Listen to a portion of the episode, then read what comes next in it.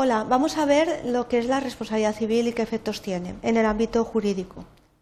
Bien, la primera pregunta que nos tenemos que hacer es qué es responsabilidad. Eh, la responsabilidad es eh, la sujeción de una persona que altera o vulnera un deber de conducta que se ha impuesto en interés de otro sujeto eh, y por esa vulneración de ese deber de conducta que no realiza lo adecuado está sujeto a lo que se denomina la obligación de resarcimiento, la obligación de resarcir el daño que se ha producido. Cuando se estudia eh, la responsabilidad en el ámbito civil, debemos de distinguir dos tipos de responsabilidad que opera en el ámbito del derecho civil. Una de ellas es la responsabilidad contractual y la otra es la llamada responsabilidad extracontractual o también llamada responsabilidad aquiliana. Bien, tenemos que ver cuáles son las diferencias entre estos dos tipos de responsabilidad, ya que evidentemente a simple vista veremos eh, que el concepto de contrato es lo que va a vincular a un tipo de responsabilidad u a otro. Es decir, habrá responsabilidad contractual eh, cuando hay un contrato eh, vinculante entre las dos partes y la responsabilidad contractual cuando se produce un daño sin mediar ningún tipo de contrato.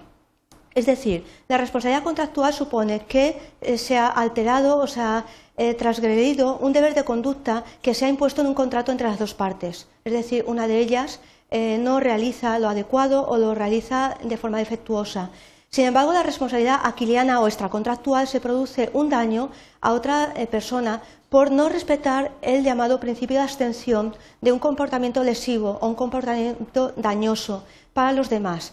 Es decir, eh, se produce lo que se denomina la causa de un daño a otra persona, interviniendo lo que se denomina culpa o negligencia, de tal manera que eh, la persona que causa el daño eh, por no haber actuado diligentemente está obligado por la norma a reparar el daño que ha producido.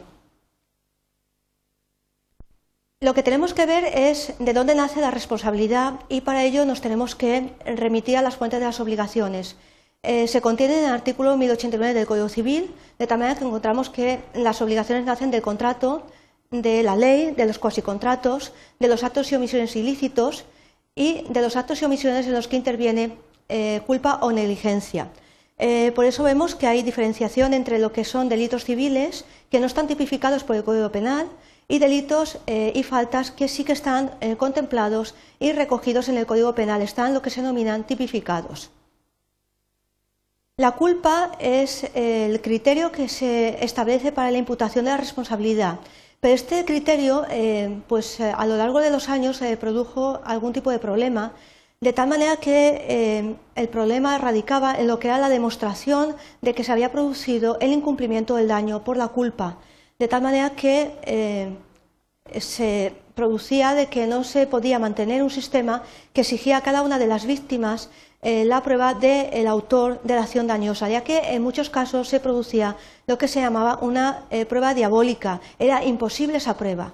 De ahí que se sustituyó a la mm, superación del sistema de responsabilidad culposa por el llamado responsabilidad sin culpa.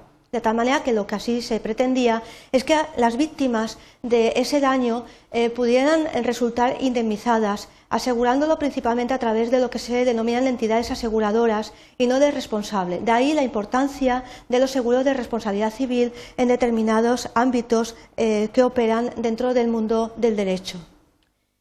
Bien, nos vamos a centrar en lo que se denomina la responsabilidad civil extracontractual por ser eh, quizá la más desconocida.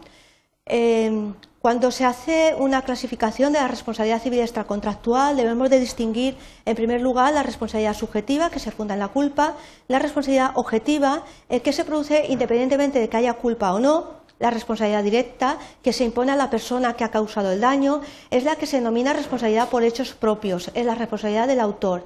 Pero también nos encontramos con la llamada responsabilidad indirecta, que es la que se produce cuando el responsable no es el autor, sino que responde por otro. Es la responsabilidad que se llama por hechos ajenos.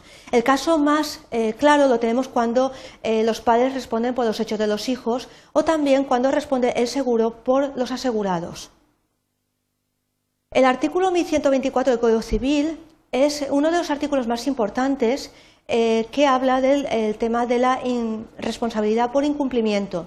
Este artículo, eh, si os fijáis, dice que la facultad de resolver Las obligaciones se entiende implícita en las llamadas obligaciones recíprocas, es decir, cada una de las partes eh, tiene que realizar una actividad en contraprestación a lo que otro hace. Para el caso de que uno de los obligados no cumple lo que le corresponde, es decir, cuando hay un incumplimiento por parte de uno de los sujetos, el que se encuentra perjudicado por ese incumplimiento puede escoger entre exigir el cumplimiento más el resarcimiento de los daños más el abono de los intereses o bien la resolución de la obligación junto con el resarcimiento de los daños o el abono de los intereses. La diferencia que veis entre las dos opciones que tiene el perjudicado es que en el primer caso exige el cumplimiento y en el segundo caso resuelve la obligación, pero en ambos está pidiendo el resarcimiento de los daños que se han producido y también el abono de los intereses. Otra de las cuestiones que enlazan eh, con este ámbito de la responsabilidad son los llamados daños morales. Los daños morales es cuando se produce la lesión o violación de bienes y derechos de la persona. Se denominan daños extrapatrimoniales porque no tienen en sí un contenido económico, aunque luego sí que se van a indemnizar de acuerdo con un contenido patrimonial se indemnizan prescindiendo de que un ataque a aquellos bienes y derechos también tenga una repercusión en el patrimonio.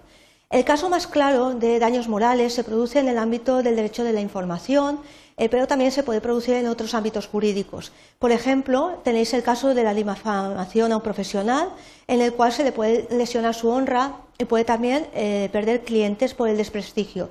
De tal manera que se une en este caso lo que se denomina daño personal, que sería el daño moral, y daño patrimonial, ya que dejará de tener eh, ingresos por el daño que se le ha causado. La jurisprudencia reconoce la obligación de reparar el daño moral. Sin embargo, tenemos que ver cómo se valora ese daño moral, pues evidentemente la jurisprudencia atiende a las circunstancias del caso y a la gravedad de la lesión que se ha producido con ese daño. De tal manera que vemos que es discrecional del juzgador y para los ataques que se producen al derecho al honor, a la intimidad de la imagen que están reconocidos y recogidos en la Constitución española, se van a aplicar los siguientes criterios que tenéis. En primer lugar, las circunstancias, la gravedad, la difusión o audiencia del medio en el que se ha producido y el beneficio que se ha obtenido por el causante de la lesión. Y junto con ello tenemos que tener en cuenta que la indemnización del daño moral no es incompatible con la de los perjuicios materiales que se hayan producido, sino que vamos a poder reclamar ambos daños. Bien, como veis, hasta aquí es lo que hemos visto de la responsabilidad. Recordar que tenemos que diferenciar la responsabilidad contractual y la extracontractual y también la reclamación que podemos eh, tener la opción de solicitar por los daños morales que se nos hayan producido por el incumplimiento. Espero que estas breves notas del ámbito de la responsabilidad en el derecho civil os hayan eh, sido útiles y os sirvan para eh, poder aclarar las diferencias que existen entre ambos conceptos. Gracias.